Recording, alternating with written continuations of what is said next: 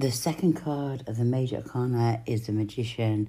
The Magician is your inner guide, your spiritual guide, the one that comes in the darkness of the night, the one that is your spiritual gifts, the one you keep secret, the one that guides you to make choices, to follow something that isn't like the rest. It's a calling, it's something that comes to you, is guiding you, and it's not always going to lead you to make the right decisions, but that it's a guide, that spiritual guide, the guide that is leading you to a different path from everybody else. It is magical, and when you be, embrace the magi- magician, you follow something deeper, something more meaningful. You follow the pull of something greater than you. It's something that may become in the dead of the night, in visions, in spiritual abilities.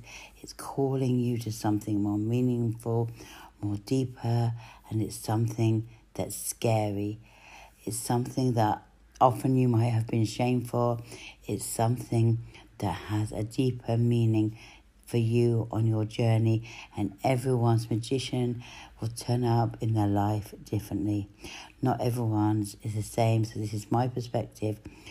It is coming, it's pulling you to something more meaningful. It's pulling you to do the thing that scares you most. It's pulling you to really follow your heart.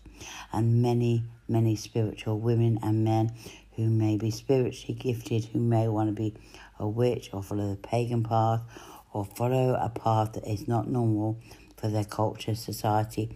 The magician is asking you to do something different, to do something outside of the box, to follow something deeper within you, follow that gift that you may have been shamed for, follow that gift that you may have within you that you have kept quiet until now. But the magician is going to keep tapping on your door, on your soul, on your heart, calling you to come and answer the call. It's keep tapping you and it keeps moving you and it keeps getting louder and it keeps getting louder and it's tapping you to move, move now, do something different, leave the life you're living and go and live a different life. Go embrace every part of your soul Go and live your soul's destiny. Go and be brave and be different. It's the second moral lesson of the major arcana. It's calling you to do something out of the norm of your society culture from where you live. Do something crazy where people may say, You're crazy. It is a magician. It's magical. It's amazing. It's going to guide you somewhere that you can't even imagine. And it may not always lead to an amazing result, but it will be something really lit within your soul. It will bring something alive within you that you never knew that was ever there.